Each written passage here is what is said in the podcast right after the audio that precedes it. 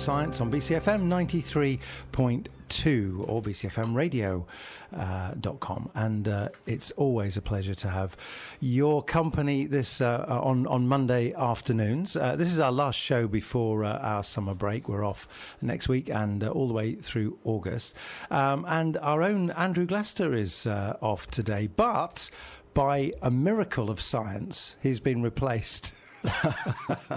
by a voice that you might recognise. It's I John Ford. so. John Ford's coming. He's either come in early Yeah. by accident, or you're deliberately helping us out this week. No, I'm always in early preparing.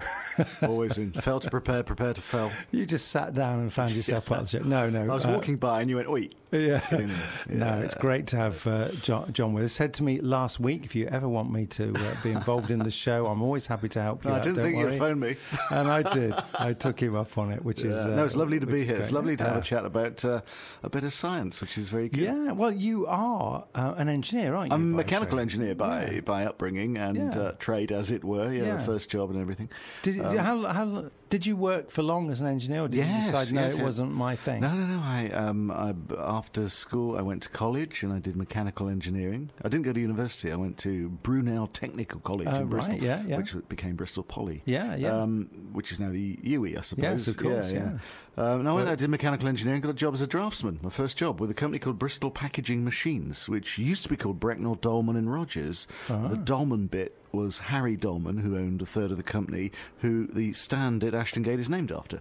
Because he was a big shareholder at Bristol City. yeah. Wow! Now there's There so ma- there's so many connections there. You've Yeah. blown my brain. I don't know what to say now. Yes, I worked for them as a draftsman. Yeah, Yeah, yeah. Uh, And they made um, m- machines for packaging. They they made machines that uh, put flour and sugar into bags or wrapped butter and margarine, that kind of thing. Very sexy Ah. stuff. Yeah. And and and when uh, when you listen to our show, given your Yeah. uh, given your training and your and your background, are you always wincing when we come up with? No, uh, I have no technical clue what you're talking Oh right, good. So we've managed to baffle you. That's well, you. I mean, you, but you cover everything, don't you? Not just Yeah, we mechanical engineering, and, Yeah. and of course, I, I worked in that for quite a while, and I drifted into other stuff. So uh, Yeah. yeah. yeah, um, life in broadcasting. Well, too. life in broadcasting as well. Yeah, um, uh, But yeah, but it's always good to have a proper job. Yeah, You can always fall back on it.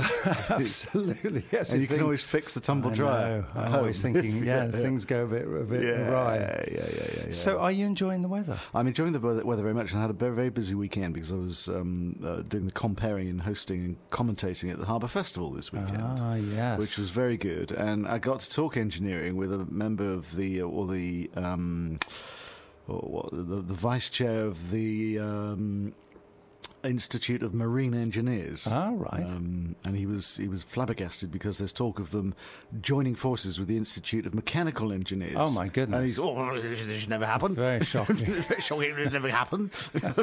no, he was a very nice man. Some form Uh, of blasphemy. Yeah, yeah Yes. absolutely. Uh, Yeah. yeah, yeah. But it was a, it was an interesting conversation. Yeah, I, said I was a mechanical engineer. Went, well, I'm a marine engineer, so Yeah. you know, we had a bit of fisticuffs on the dockside, and that was it. Well, it must have made for good radio. That's what. That's all. I Well, it, it wasn't radio. It was, it was for the, the, the PA for the um, for the crowd there. But uh, we were talking about his steamboats. He was there with a steamboat. That was the whole point. And he, he makes these things. Yeah. Yeah. Oh, well, I, th- I think marine engineering must be an amazing Yeah. uh, life, mustn't it? You know, you have to Yeah. uh, know everything about how a boat works. One of my, one of the characters, I'm I'm a bit weird like this. One of the characters I really admired, and that you know the film The Titanic, Yeah. the Cameron, the Cameron one, actually, and the and the earlier one, um, Yeah. Uh, A Night to Remember. Yes. Um, the the character I really admired was the engineer. Right. The guy who saw it all coming and Mm. he warned people and Yeah. said, "Look, we can't stay afloat." Nobody listened to him. and no they? one listened No. to him. No, and I just thought, amazing, really. This guy's, you know, he's helped build it. He's in charge of this boat, you know, and he knows everything that's You're a professional, obviously, because uh, one of the subjects that we're going to be talking about, if we get round to it, is an iceberg yes on the program. That, that's a bit later, of course. But We'll Titanic, get- you, no, I'm there's you brought that in. there's a There real link. Yeah, That's you link saw that coming. I saw that one coming. Yeah. Yeah, yeah. Well, um, so we need to go back to weather. So you're do, you're, you're you're doing the Harbour Festival. Mm, It, mm. the, it really was pretty hot It this was year. very, very It's hot. It's been hot yeah. for days and days, and Yeah, we've just yeah. heard on the news. I mean, Yep. if you if you were listening to the news earlier, you will have heard uh, that uh, we've now gone to a level uh, three alert. Um, Yeah. So the Met Office is saying uh, we're just um, on the edge of a. Well, it sounds a A bit wave, melodramatic, yeah, but yeah. a bit- of a crisis, Mm. and and it, it's a heat wave. But we get this uh, all the time, don't we, Malcolm? Um, when it gets particularly hot in this country, it's panic. You know, panic stations, hosepipe bans. Don't have a bath. Don't have a shower. Yeah. Um, d- don't use the dishwasher. Use a bowl in the sink, and then use the washing up Yeah. water to water the roses. Yeah. Fair enough. They, but they do that in Australia day in day out. I mean, let's face it, they they're used to that kind of. Thing. Yes, they It, do. uh, But they do. But it's the same with snow. Just as Yeah, for a moment. exactly. No, um, no. People say, "Well, the Canadians manage perfectly well." You know, Yeah. and Toronto carries on working even though it's way under uh. Yeah, yeah. Well, the reason is we don't have the infrastructure for it. You know, we don't cope. Hmm. I mean, an obvious thing is we carpet all our houses. We do. And uh, to anybody who lives in hot climes, that's absurd. You don't put carpets down; you put uh, tiles down because uh, tiles or- or main- marble or whatever. Yeah, Yeah, yeah, yeah, they yeah. because they It's cool. maintain their their temperature and their and, and, and, and they're cool. So um, we can't cope with it in this country, and you do feel sorry for. You know, we're always looking on our neighbour anyway, um, because she's elderly and on her own. But you know, particularly suffering uh, in this weather as they do in the adverse cold as well. Yeah, well, uh, I was looking at the NHS uh, website, and uh, in in the light of the fact we do have a level three alert, so we do have to take it very seriously. Uh, it says, you know, uh, the heat wave can affect anyone, everyone, but the most vulnerable people are older people, especially people over seventy five. Do you know Mm. something I didn't know? When you on average, it's not true for every individual, but on average, you stop sweating at, at over seventy. Really, Yeah. I didn't know that. So, so it's harder for you when you're older to cool Right. by sweating. Which Can I just say that Malcolm and I haven't stopped sweating?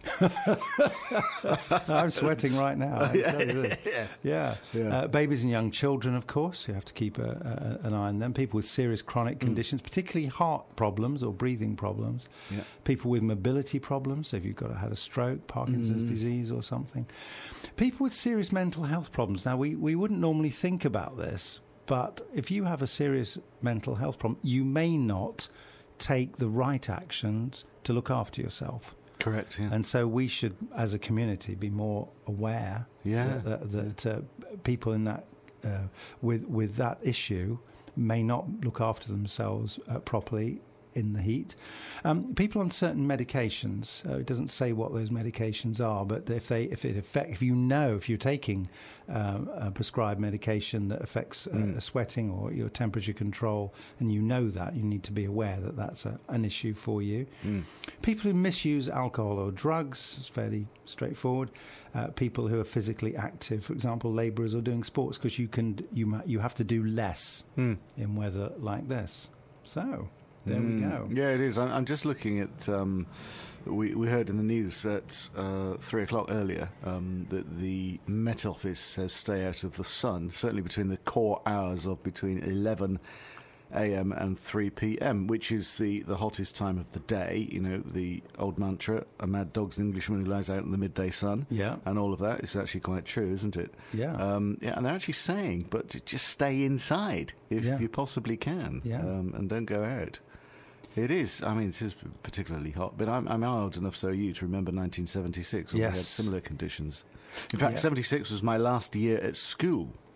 was it? I'm a tad younger than you. I left in 1976. Yeah, so I was doing exams uh, during that summer. yeah. I've always used that as the excuse, Well, but it was hot. Yeah. I got. Well, well, this is interesting. Mm. I got married in 1975, so I think I'm a tad okay. older than you. Oh yeah, you are. Well, I'm 59 this year. I don't care how people Yeah. how old I am. Yeah. yeah. so. I got married. I got married very young. It has to be said, but I did. I, I got. I got married in 1975.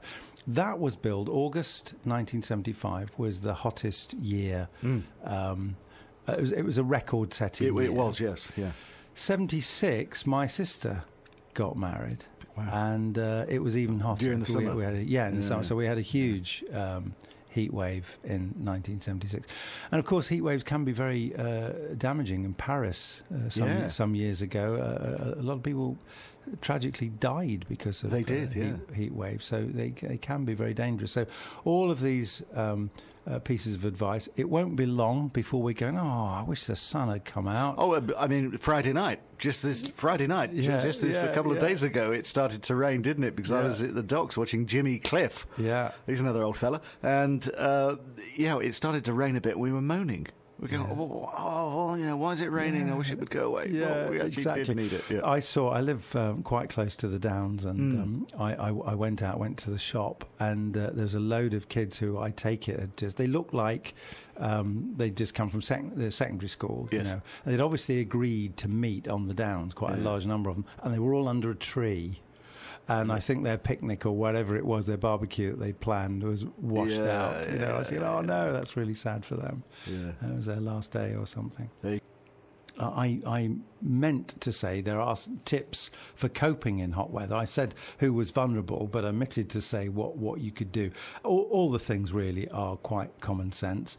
Um, but uh, if you want to check it out, you can go on uh, the, the NHS uh, website, uh, how to cope in hot weather. Heat, if, you, if you Google heat wave, how to cope in hot weather, uh, it's all there and uh, in much more detail than I'd be able to give you here.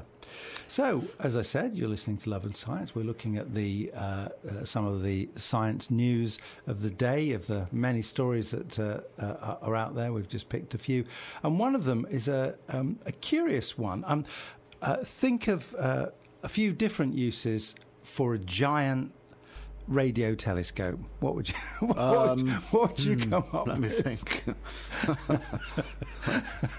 Well, Apart from its primary use. apart from its yeah. primary use, which of course is lis- is listening to the universe, um, uh, w- which is the way, in fact, uh, the, at, at Jodrell Bank. I don't know if you have you been ever been to? No, Jodrell? I've never been to It Jodrell is Bank, yeah. astonishing. There's this enormous telescope, Yes. the the uh, the Lovell telescope, with this huge uh, dish. Apparently.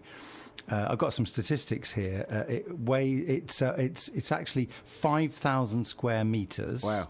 The bowl is, Hmm. and it points up at the stars, of course. Um, it weighs one thousand five hundred metric Wow. tons. Wow. So it's a it's a big thing, and uh, but there's been a a music festival uh, Yeah. using it, the Blue Dot Music and Science Festival. Until I saw this article, I've got it on the screen here. By the way, the uh, the telescope itself looks like it's just held up with a load of scaffolding, doesn't, Doesn't it? It does, yeah. Yeah. This is not finished yet. it does. It's exactly what it looks Yeah, like. they should yeah. shroud it with something. You know, the scaffolding. They, in fact, I know a fella who does this. Uh, a friend of mine. He his business is sheeting scaffolding. You know, Oh, where you have the sort of white sheets around Yeah, the scaffolding, yeah, or sometimes Always they've have got nice pic- patterns on or pictures on them, yeah, yeah. Uh, He could he could do that. I'll, I'll get him great. to call them. well, this this this thing is is absolutely massive, and um, uh, it's been put to use. Bec- through this thing called the, the Blue Dot Music and Science Festival, and um, but apparently uh, it's go- it's going to have projections onto it. So you imagine uh, in, in past years they've turned the screen around, turned the bowl around so you, everybody can see it, which you don't normally do. It's normally pointing upwards, Normally? Yeah. pointed at the skies, listening for quasars and pulsars and uh, things like that. And and uh, they turn it round so you can see it, and then project onto it, project films and things like that onto it. So it's absolutely amazing, enormous screen. But apparently, in the last couple of years, they haven't been able to do that. Um, so it's it, it has hosted displays devised by people like Brian Eno and uh, I hope I say this right, Daito Daito Manabe, and um, uh, but it can't actually. We can't. They, they can't use the bowl this year because it's it's being worked on for some for some other reason. Yes. So what they've done, apparently, is they've decided to um, do a scan of this structure, as you call it, the scaffolding structure. Yeah. Um, they've used a thing called lidar to scan it, Hmm. and they've done they've, they've they've scanned the whole thing in 3D, turned it into a 2D image. And I don't really understand what I'm talking about now, but then but then they can um, pr- uh, design what they want to project onto it. Then they turn it back into 3D, and so they know exactly where all the little projectors and everything has to go. And if you're there at the uh, Blue Dot Music and Science Festival and you're looking at this thing, it's just the most incredible uh, display um, as they use every bit of the of the structure to to reflect their images. Do you know when the festival is, or I- has it happened? Don't know when it is. I, that's really bad of me. I will. Well, I uh, will the, the article's here online, but it doesn't actually say when No. the festival is. No, it doesn't say in But this article at all. Tokyo-based artist, DJ, and programmer called uh, I think it was it, it's Daito or Daito Yeah. Manabe. Yeah, I said Yeah. Daito. Yeah, that he- sounds Japanese to me. He's used the data that the Lovell was gathering from deep space to create the animated light show. So it's not just a, a, bunch of uh, No, not lights thrown random it. He's stuff, no. actually used the Yeah, data. yeah. Um, so he, he could be decoding the messages that are coming into it from outer Ah, space, from wherever. This is where you need Andrew Glester and his uh, conspiracy theories. this, Andrew, I'm sorry about that if you're listening to this. Um, if, if um, uh, I mean, the, the, the, you've hit on a really interesting thing, actually, Yeah. because because we get um, m- millions and millions of, of, of gigabytes, terabytes, uh, petabytes, uh, wha- Mm, whatever they call them. And of course, it takes a very long time to make sense of all of that data. Yeah. And it could be that already now, sitting in the servers which have stored all the information that we've been getting, uh, some very, very interesting um, Yeah, uh, yeah. Uh, uh, data that tells us something new about the universe. But yeah, uh, wouldn't it be great, wouldn't it, if it was revealed doing a uh, doing a rock show? yeah, yeah, yeah, that'd be great, wouldn't it? Yeah. Another, not- another interesting thing here, um, Bernard Lovell, who um, uh, helped create the uh, big telescope. This is the, the one we're actually talking about because there are several telescopes uh, on, Yes. on the site at uh, Jodrell. Um, is a is a Bristol He is, yes, student. yeah, yeah, absolutely. Yeah, There's a lot of, was a um, Bristol student. There is. There's a lot of uh, schools actually, including the school that I went to, which was Brislington, Oh, yeah. um, had a house called Lovell. Oh right. As many other schools have houses called Lovell, named Lovell, after they, yeah, they yeah, named the houses great. after the great uh, yeah, um, Bristolians. There was. Brunel and Carpenter and uh, King uh, Kingsley and uh, all sorts of great Bristol um, Yeah. People from the past. Yeah, but Lovell being one of them. Yeah. Yeah, absolutely. So anyway, um, we can't tell you when the Blue Dot Music and Science Festival is. Not right now, We can anyway, find out. but we can find, Find out, out for you seconds, and, yeah. uh, and, and and let you know. Uh, but it's going to be uh, an an amazing display. Hello, sorry to interrupt. It's Andrew here, just turning their show into a podcast. John, I don't believe in conspiracy theories. I'm not having that. And I can tell you when the Blue Dot Festival was because I was there. And it was this weekend just gone. While I was there, I had a couple of really great conversations with people.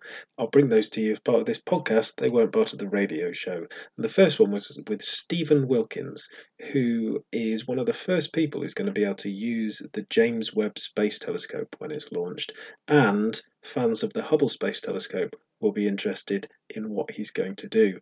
But I began by asking him whether James Webb is really Hubble Mark II. It's not going to do exactly what Hubble's going to do, but it's. I think we kind of like to use the term scientific successor. So it's going to be answering the questions that maybe Hubble didn't get the opportunity to answer because it was too small, but then opening up new questions. So the main difference between Hubble and and Webb is that Hubble really concentrated on visible light. It could do a bit of infrared and a bit of UV, but it was really about the visible light. Whereas Webb is just dedicated to the infrared. So there's many reasons why you want to do that. Um, partly so you can actually push further back in the universe's history. So doing the same kind of science that Hubble did, but really far back in the universe's history, and that's just because of the the uh, concept of redshift. So the further we look back, the the higher the redshift objects are. So the more their light is pushed into the infrared. But there's a whole lot of other reasons to actually use the infrared as well. For example, uh, we know that stars and planets they form out of these clouds of dust and gas. Now that dust and gas is actually opaque to visible light. So you can see all these beautiful pictures that Hubble took, like the pillars of creation, probably my favourite and one of the most iconic.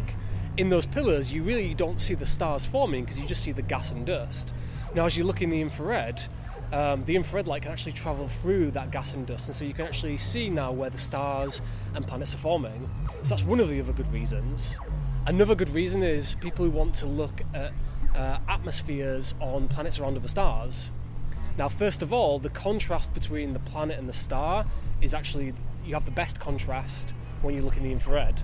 But also in the infrared, there are all these features which tell you about what the atmospheres contain. So, for example, by looking in the infrared, you can say whether the atmosphere contains water or ozone or methane, all these kind of important molecules that we know maybe are going to tell us about life. So one of the most wonderful things about Hubble, right, is these incredible images. So we're not we're not going to be getting those images. So we will. So we will get very similar images. They won't be true color though, and in fact, lots of Hubble's images weren't actually true color. Uh, Webb will actually give us images of a higher resolution, uh, just probing kind of different things. So we will make these spectacular images like of the Pillars of Creation. They will look different. They will be higher resolution, so you'll see more detail.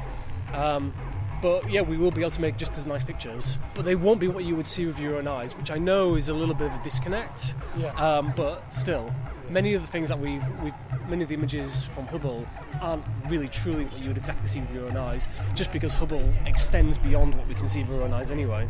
So if you had control, are you ever going to get control of? I do, yeah. So my so my team, we're part of a, a large international team. There's, there's basically 12 of us, um, and so we're actually going to be one of the first groups actually using the telescope.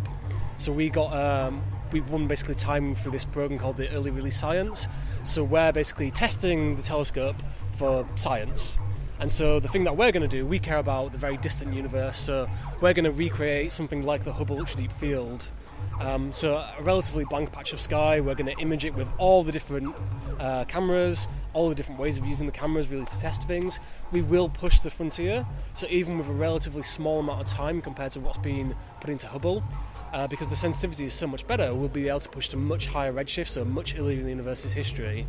Um, so we're just really going to start scraping the surface of what Webb will eventually do. So Webb will build upon our program with lots of other programs in the future that we'll hopefully be involved in as well. Uh, but there's colleagues all over the UK and across the world who will do all the different little bit of science as well. So when is it going to happen? Because there's been some delays. Yeah, so obviously, I mean, it's been delayed by two years in the last six months, which is not a good sign. Um, the most recent delay came um, basically after this very long investigation that we hope was kind of. We think this investigation has been very thorough and it's now identified the challenges. And so NASA are now quoting something like 80% chance of flying in March 2021. Now, in that same document, and this is a public document, they actually list how long it would take, how long the mission would be delayed if they had to fix various issues. And so it could be pushed by a year, it could be pushed by further. Um, but I mean, fingers crossed for 2021. Uh, obviously, it's not going to be before that now, um, but hopefully, it's not going to be too much delayed. We are getting closer though. Yeah. Right, because when Hubble went up, it needed to be fixed after it went up, and that, that, as a result of that, they made that incredible IMAX movie. Yeah. So I reckon just get it up there and then fix it.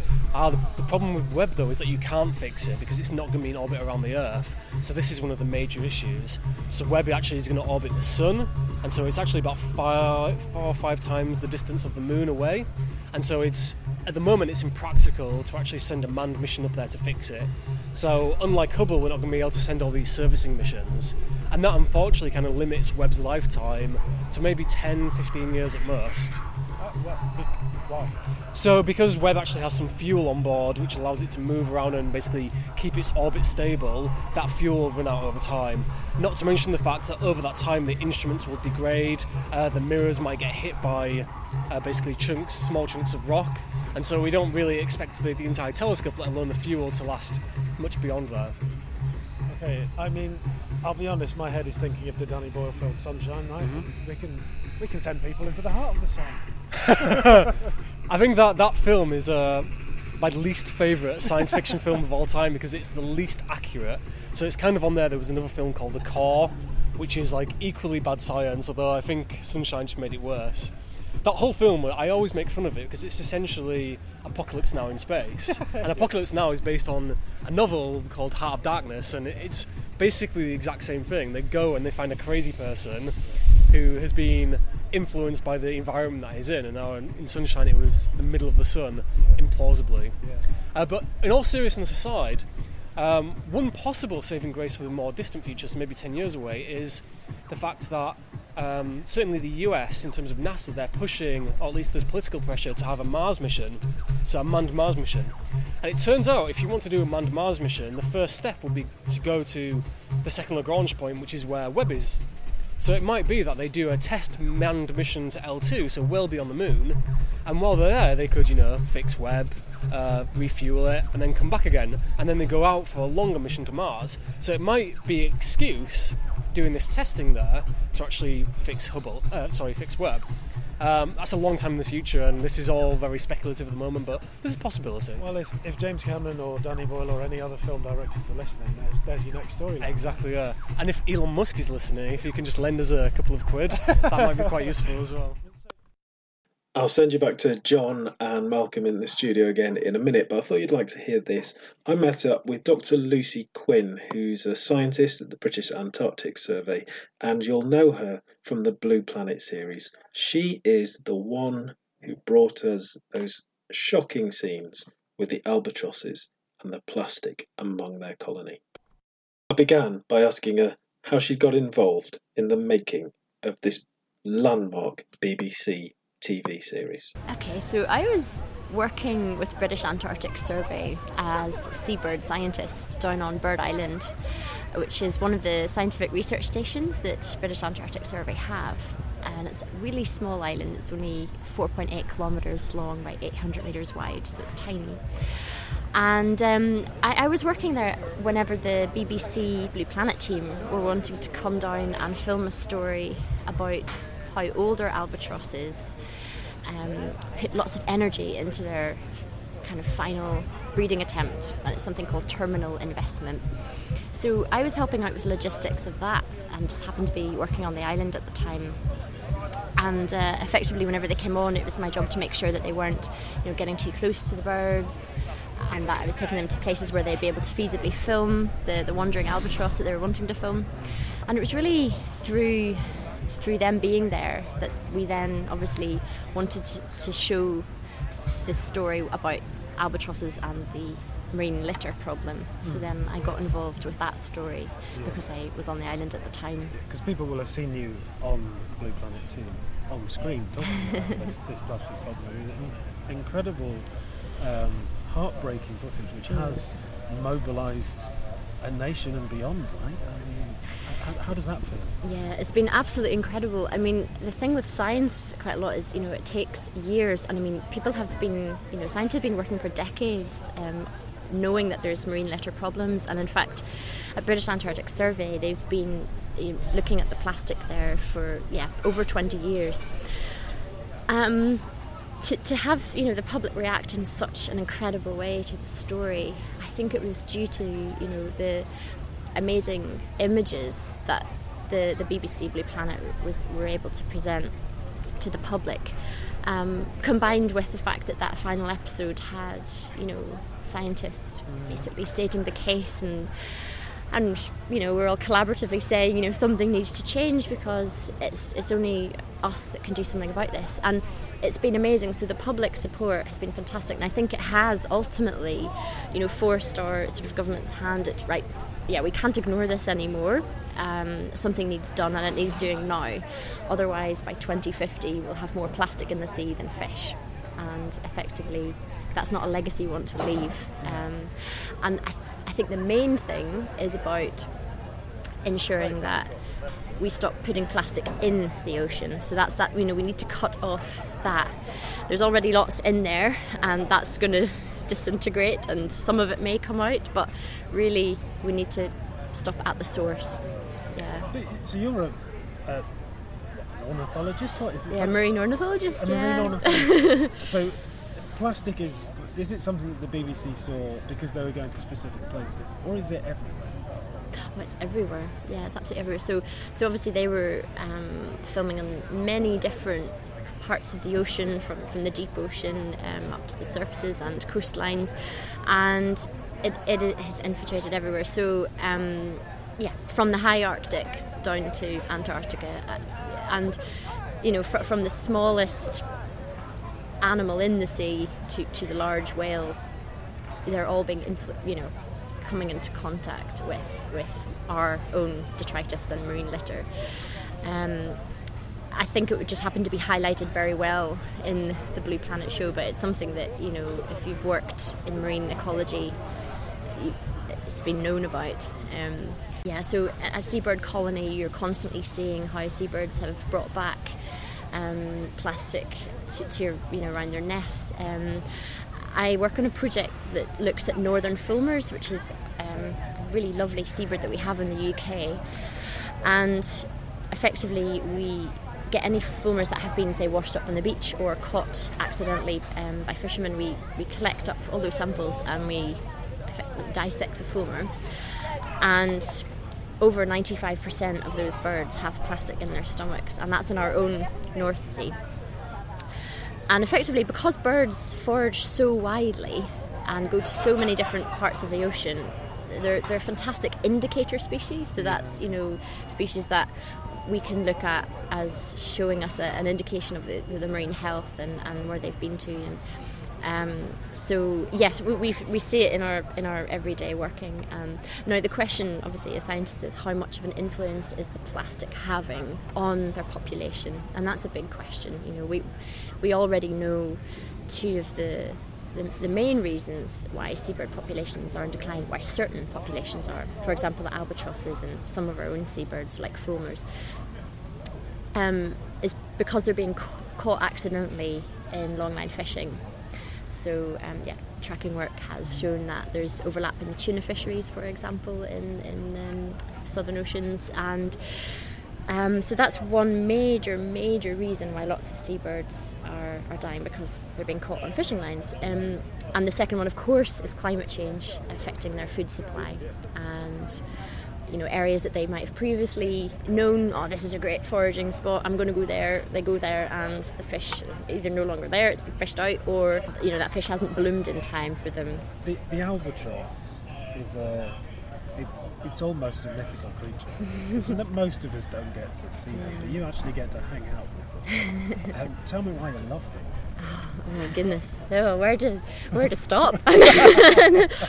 um, I think it's they're incredible creatures to be around. They're very very gentle and well they've got they've got feistiness to them as well of course but they're just think it's to do with the fact that they're so long lived. It's just amazing to think, you know, these some of these albatrosses can live till they're over 60 years old. And you just think of, you know, everything they've seen and and and the fact that they can travel for thousands and thousands of miles, um, you know, to yeah to get their food and, and come back, um, they're just so graceful when you watch them flying in there. They're less graceful on land, you know, that you can just tell. And you know, they've just such comedy moments as well. You know, if you just sit down and, and watch them, you can just see their lovely interactions with one another. You know, for example, um, in winter time, the wandering albatross parents they they leave their chick over winter and they you know they, they will both be foraging for that chick. So they don't necessarily see each other as much as they will in the breeding period where they'll be swapping over. And so you can sit down and you're watching a particular nest for the chick and and it just happens that they will come in at the same time. And they'll actually spend time interacting and preening one another and you know they you know you don't want to anthropomorphize it but you can see that they're they look pleased to see one another and, and they, they beat clack and they preen before they even feed their chick. You know, the chick is crying about it, and it's, so it's so important to them. The pair bond is so important because ultimately they're interested in that long term bond and um, over and above the individual chick that's there is they're just they're amazing creatures and of course you know wandering albatross they're 3.5 meter wingspan um, it's amazing it's yeah. one of the things right because it's one of the things that you particularly, particularly you brought to this thing for me is that you, when you see the albatross on film, you don't see it. You see it in flight, so it doesn't look that. Di- I mean, it's incredibly graceful. Yeah, yeah. It don't doesn't look that different to a gull, right? Yeah, of course. Because yeah, you can't see the size, but mm. when they're actually sitting next to you, or you're sitting next to them, yeah, they're huge. Yeah, they're enormous. They're absolutely enormous. Um, and when we we attach, um, you know, we've been attaching very small um, GPS trackers to, to the backs, um, which eventually fall off, or we can collect back after a couple of weeks um, to to see where they're foraging. And, and to do that, you obviously need to um, ha- be able to handle the bird and everything. And it, you know, it's it- it's a real privilege to get to handle a bird like that. You know, you just can't get over. I'm used to working with, you know, with UK seabirds that are tiny. So I've actually, when I've come back to the UK now, I'm like, oh my goodness, this bird is so small. How, am, I, how am I supposed to capture this? with it? Um, but um, yeah, so they're been hanging out amazing. with puffins and stuff. Yeah, puffins and fulmars Yeah. and uh, shags and razorbills uh, and? no. They're from Is this Star Wars. is this oh So- oh right little oh right Because little the reason pork that yeah. the porgs are in Star Wars is because Oh, the, yeah. ma- the, the island that they were filming Star Wars on had so many puffins on it that they had to put porgs in it to cover up the puffins, otherwise they could. That's amazing. That's, yeah, I guess they didn't have puffins in Star Wars. yeah, In no. galaxy far, far away. puffins. There's also puffins. Yeah. Anyway, that's enough from me. Back to the radio show. Our next story is is, is very demanding, and uh, you're really going to have to put your uh, uh, mind to this one because we, that is the public, the great British public, uh, are being asked uh, to name the new European uh, Mars rover, and uh, it's currently uh, called uh, ExoMars. And uh, Which isn't very sexy, is which isn't very No. sexy at all. And it's going to go to Mars in uh, 2020. And uh, it's so, as we know, there are lots of things going Yes. around Mars at the moment. The most famous of them is the Curiosity ones. They're either orbiting around the outside or uh, actually landed on Mars. We've had a few disasters as well with things. Do you know crashing. why it was called ExoMars? Uh, no, I, I- It doesn't make sense, really, does it? Well, I tell I tell you the what what they call the search for.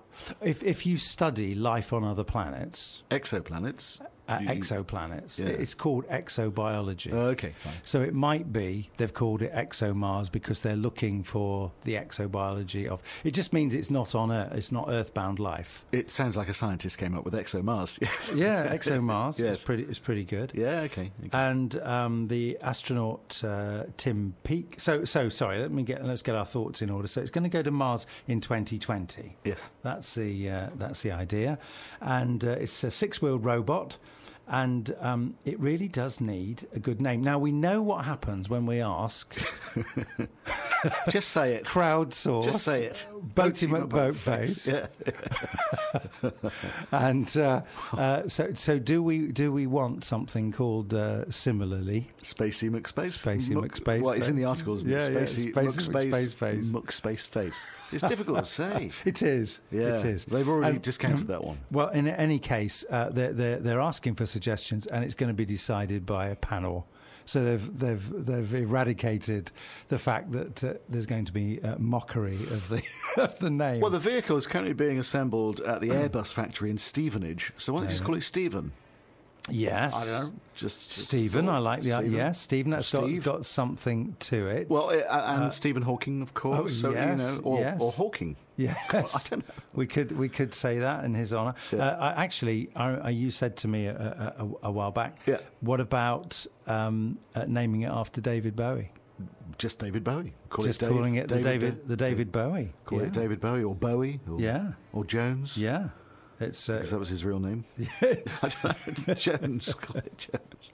I don't. Yeah. So um, the important thing about this is that uh, cu- curiosity g- goes around and just looks at. Yeah. Well, I say it just. It's done an incredible job at looking at features. It's actually a bit self-determining. It wanders around and looks, at, unless it's told otherwise, it looks at things it thinks are interesting and uh, beams the images back and does a little bit of analysis. But it's not actually looking for life. So all the all the excitement about oh look well maybe we've uh, we, we found life is not actually based on a, a, an experiment that we're doing at the moment, but this will be. This is going to dig about two meters into the um, Martian soil, and it's it's it's going to look for bugs. It's going to look for life. It's going to look maybe some kind of plant, uh, you know, what, uh, primitive plant life or what what who knows what might be there. Um, and so uh, it's uh, it's a very exciting uh, possibility. Tim Peake, uh, who um, we've talked about often on this show, uh, who's in the International uh, Space Station, he's launched the name search uh, at the uh, just this last Friday at the Farnborough International Air Show, and um, uh, he's asking people to uh, look uh, to, to, to come up with a name. So, do you want to know what the rules are? Yes. So the naming website is hosted by Airbus. You can you look at it on there. Um, it can be a single word, a short combination of words, or an acronym. So that, that sounds like anything to me. Yeah. It doesn't sound like a rule. Well, the Americans called their Mars rover Spirit, Opportunity, and Curiosity. Which, I mean, the acronym of that is SOC, isn't it? Yes. Um, but the British have tended in the past to use names for their missions after famous scientists. So, is that a clue as to what they're looking for? Mm. Yes, maybe, maybe. I mean, I, I love the idea of honouring. Uh, uh, you know, I mean, Stephen Hawking. Yeah, Many people are going to Yeah. come up with Stephen. We'd probably Hawking, name a big black hole after Hawk? Stephen How about Hawking. calling it the Hawk- Mars Hawk? Yeah, Mars yeah, Hawk. Yeah, there are lots of things. He he was famous, of course, for black holes. So maybe we should name a big black hole after after him. Yeah. Um, uh, another thing about the name, it must not have been used for a past, current, or proposed space mission. I must say, I'm not hugely up on the names of proposed so space Apollo missions. 10's out of the Yeah, question. you can't call it Apollo 10. Um, Yeah. Ideas should be. Ac- oh, look, this is the hard work now. Ideas should be accompanied by an explanation of no more than 150 words. oh, for goodness sake. Ah, come on. Explain your working. Show your working. Um, if a person's name, that person must have died on, or be, this is weird, must have died on or before the 10th of October 1993. That rules out Hawking. Ah, gee. Yeah, rules out Bowie. It does, yeah. It rules out a lot of people. Um, what, what a weird and arbitrary rule. Yeah, I mean, it sounds I like this sounds like an all. old fella came up with this, Yes. or an old lady, Yeah, who, who's hoping to be named. who well, they're not dead. Oh, no, that's true. Yeah, that wouldn't work. Yeah, well, they can name it after their mother, maybe. I don't know. Um, the search website is going to close to entries at 23.59 British Standard Time, so midnight on the 10th of October 2018. So we do have a few months. Yeah, Yeah, we uh, well look on this show. We're definitely going to come up with a name. But it, it, it looks like they want it to be named after a person, judging by what you Yeah, just read, yeah, uh, and yeah. that person would have died before 1993. Yeah, yeah. So that you know have to they're- dive into the They're, they're going for tradition, aren't they? they are. Rather than sort of They new- are, but we might be able to swing it another way. You never, Yeah, you never know. yeah, yeah. You mustn't underestimate our ingenuity on this show. Yes, or your influence. Or more, yeah, my direct influence. Yes. Um, a UK Space Agency expert panel will choose Hmm. the best suggestion. But do you know where the UK Space Agency is based? Um, it used to be in Swindon, didn't it? Or Oh, it might it. have been. That's possibly true. Or was that the European Space Agency? Or I the UK think I the think European. the ESA. Yes, I think it had, did have somewhere in I in uh, moved, Swindon. but yeah, yeah. But uh, the UK Space Agency, I I say strangely and oddly, I'm safely in Bristol, so I can say that is Yeah. in Leicester. Yeah. Um, but there you go. It's almost the middle of of, of, of So they're Britain. they're the ones who want to name it. I mean, what's what's Leicester famous for? Crisps. Gary Lineker. The, the winning entry will earn a tour of the Airbus factory rebuilding the rover. I see. And um, it says, think hard, only one name suggestion will be accepted from each entrant. So there you go. I'm going to have to get some of my pseudo pseudonyms. Yeah, I think uh, all of this, I've become less interested now. Yeah. Because know, you, you you can't get- come up with anything, you know, funky or, or funny or strange. It has to be a scientist who popped his clogs before 1993. Yeah. Or her clogs. Yeah, yeah, Yeah. yeah, yeah. You're absolutely right. Yeah. Oh, I'm going to need I some. I'm going to need some uh, uh, thinking time now. You're listening to Love and Science on BCFM Radio. Indeed, you are. And uh, that was uh, Miike Snow, Genghis Khan, and you're listening to Love and Science uh, with Malcolm Love and uh, John Ford. And uh, we've uh, been talking uh, about things uh, astronomical, coming up with a name for the uh, new Mars rover that's going to go to Mars to look for life in uh, 2020. So on the show, we're going to be doing that. Um, but that raises, there's going to be something very exciting happening in terms of uh, the spectacular. Actually, this Friday, mm. so we hope we hope the skies are going to be clear because it's going to be absolutely amazing. Britain is going to witness a spectacular and rare celestial spectacle at dusk on Friday. The full moon will rise and re- reveal itself coloured a deep red, and then the nation's going to experience what's called a blood moon, or a total lunar eclipse. Uh, uh, so that's going to be very exciting. I'm going to I'm going to be out there looking for It, that. it is. I'm, I'm just looking at the weather forecast for, for Bristol for Friday, and uh, there's a little bit of cloud around because this is Friday night going into Saturday, isn't it? yeah, Um, and the weather forecast is pretty good. It's going to be pretty clear um, on Friday night. A few wispy clouds around. Okay. Is the forecast so far? But as, Yeah. as we know, they tend to nowcast rather than forecast these days. they Uh, do. yeah, so- well, so I've I've said before. but on the basis of what I've got here, and I've got two weather apps on my phone um, from competitors, and they both Yeah. say the same thing. So yeah. I, I think you're going to be lucky. Yeah. Appar- apparently, uh, weather forecasts aren't much good after three days. No, not. Sometimes not the next day. Yeah, but uh, Yeah, yeah. I'm, I'm just going to show you a picture. This is no good for the radio, but No. this is something I took of the last one all right. um, on my camera. This is a lun- lunar eclipse. No, Oh, it's not an eclipse, but this is uh, uh, the red moon. It's a, Oh, it's a bit orangey on my phone. oh yes. yeah, oh, yeah. beautiful. The blood moon. Yeah. Yeah, yeah, but I, Yeah. I think that was. I can't remember when that was now. Yeah, But, um, it is. It, it, it is a kind. It is a weird sort of uh, red. So, so apparently, what January, so end of January. end of January? Well, well, well. This one is going to be very special because it's the longest lasting uh, total lunar eclipse of the 21st century. Um, it's going to rise in the southeast at around 8:50 p.m. in London. Uh, so I don't know what that will be for Bristol, but a few few minutes At the same time. uh, uh, just a, um, a few moments later, I guess, a couple of Yeah. min- couple of minutes later, because there used to be such a thing, didn't there, as Bristol time? oh yes, of The course. trains used to work to Bristol time, and in fact, I believe. Um, Jacob Rees-Mogg once proposed that we return to Bristol time. What? Uh, only looking at only looking at fob watches on chains from our waistcoats. Yes, I think Yes. that's exactly what he did. Anyway, back back to the point. Uh, the moon's eclipse will continue until early on Saturday. Yeah. And uh, so Friday evening is going to be very, very special. Um, I don't know if you knew this or know this. I have a degree in theology. I did know that. you did- did know I tell you that? You keep preaching to me about it. And uh, of course, one of the things that comes to mind is in olden times, in ancient times, yes. and biblical times, people were terrified of seeing the red moon, which, of course, is something which happens on a regular basis. This isn't something weird and freaky that you know is an omen.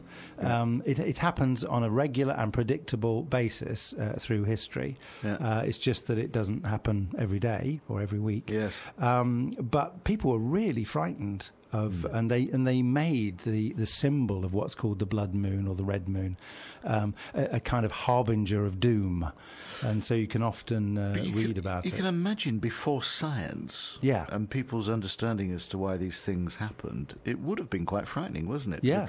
In the article that we've both got in front of us, there is a very simple explanation as to why it appears redder Yeah. than it does. I mean, you, you can put your science spin on that. I mean, how, Yeah. why, why is it redder at this time? Yeah, yeah. Well, be, it's be, it's because um, when the what, what's actually going to happen is that the Earth uh, uh, comes in f- between the sun and the moon, and so you get this uh, eclipse. Effect. This is not a um, a solar eclipse. This is a lunar eclipse, uh, which means you actually one of the nice things about it is you can look look at it perfectly safely. Uh, there's going to be no damage uh, to your eyes by, by looking at it. In fact, it's probably better uh, to look at it with uh, with the naked eye. Um, and what happens is that the longer wavelengths, which just happen, they happen to be red. We perceive them as the color red. They squeeze around the Earth, and they land on the surface of the moon and give it a red. They bathe it in red light, right. and that, that's why we see that, it as red. Yeah. Yeah, but before people understood that, it, uh, as I say, it must have been quite frightening as to what going on. Yeah. You know, you know, blimey, the world's coming to an end, you know. And it's an interesting thought, isn't it? That, that people, I mean, we read about this with the Aztecs and with the, with the Incas, you know, in South, uh, what's now South America. Um, that, um, of course, they figured out uh, quite early on how to predict. The priests figured out how to predict things like eclipses. They they realised that they came regularly. Mm. It may well be that ancient Britons, you know, as far back as 4000 BC, so that's, that's a very, very long time ago, uh, with think places like Stonehenge, were able, were able to predict. Using using those rocks piled up in that way, were able to predict eclipses. And of course, if you can predict that gives you great power over ordinary Mm. people. Absolutely, yeah. I mean, what I know for sure is on Friday night there are going to be so many people taking photographs of it Yeah. and posting it online, Yeah. and social media and what have you. Yeah. We're going to be blessed with lots of great photographs. Yeah, it'll be it'll be absolutely wonderful. On the subject of the moon, the, the, the local artist based in Bristol called Luke, uh, Luke Jerram, whose office is on Park Street, he was the guy responsible for the big slide down Park Street, the water slide a few years ago. Yeah. Oh yes, I remember that. yeah, yes. you, you never had a go on it. I didn't get to have a go on Nor it. did no, I, but it, sadly. it looked a lot of fun. Um, well, he, a couple of moon things related to him. Um, apart from doing the commentary at the Harbour Festival this weekend, I also do the balloon fiesta. A couple of years ago, he turned up with this huge inflatable moon-looking thing, which he was going to light up, and it was going to look beautiful at night. Yes, we we talked about it on the show We- actually, you did, yeah. And um, the, guy's got the weather forecast, and the balloons didn't go up that particular night because it was too windy. Ah. Yeah. So they said to Luke, "You better not put it up because it might blow away." He went, "No, it'll be all right." So what did he do? He put it up, and what did he do? Blew away. Oh, and man. it ripped. I mean, it sounds funny, but it was very tragic. Anyway, a giant replica of the moon, which um, uh, he sent to Austria for an exhibition in uh, a place called Lenz or Lienz in in uh, uh, Austria. He sent it there. and It went missing.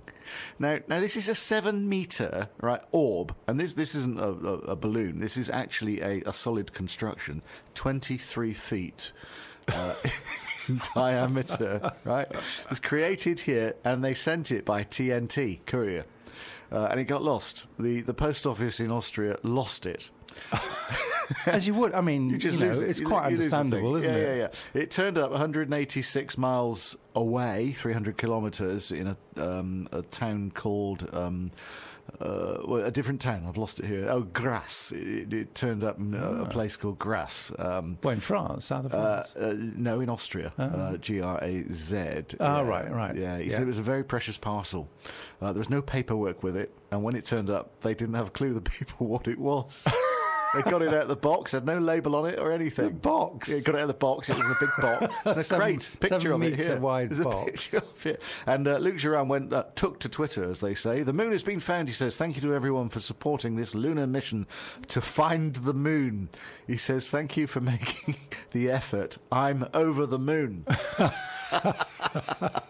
it was put on display at the University of Bristol last year, actually. Um, there's a picture of it in the Great Hall here, and uh, it does look rather beautiful, yeah. But it's, uh, it's on display in Austria now, but they found it, so that's all good. Imagine losing your moon. Uh, you're listening to Love and Science on uh, BCFM 93.2. By the way, you can uh, go to uh, the BCFM website, BCF, BCFM.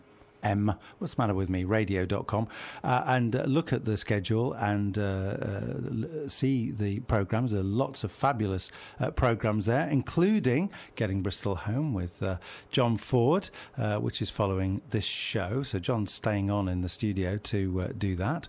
And um, you can listen to all the back catalogue of Love and Science too. Just. Uh, Get yourself a Campari and soda or whatever it is you like to drink. what?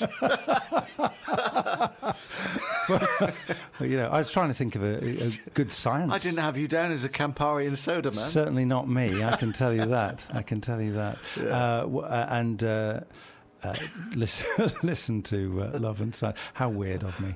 Right. I'd imagine you in your smoking jacket and brandy listening to your yeah, exactly. back catalogue of exactly. programs. Brandy's the thing. I know. Yeah. Uh, so um, the, we we've just got time, uh, hopefully, for a, a quick couple of stories before we uh, finish. Um, a 12 million ton iceberg. There's pictures of this. There's videos of this uh, all over uh, the media. Um, threatens uh, a village in uh, Greenland. This is a, a result of uh, the incredibly warm weather that we've been having.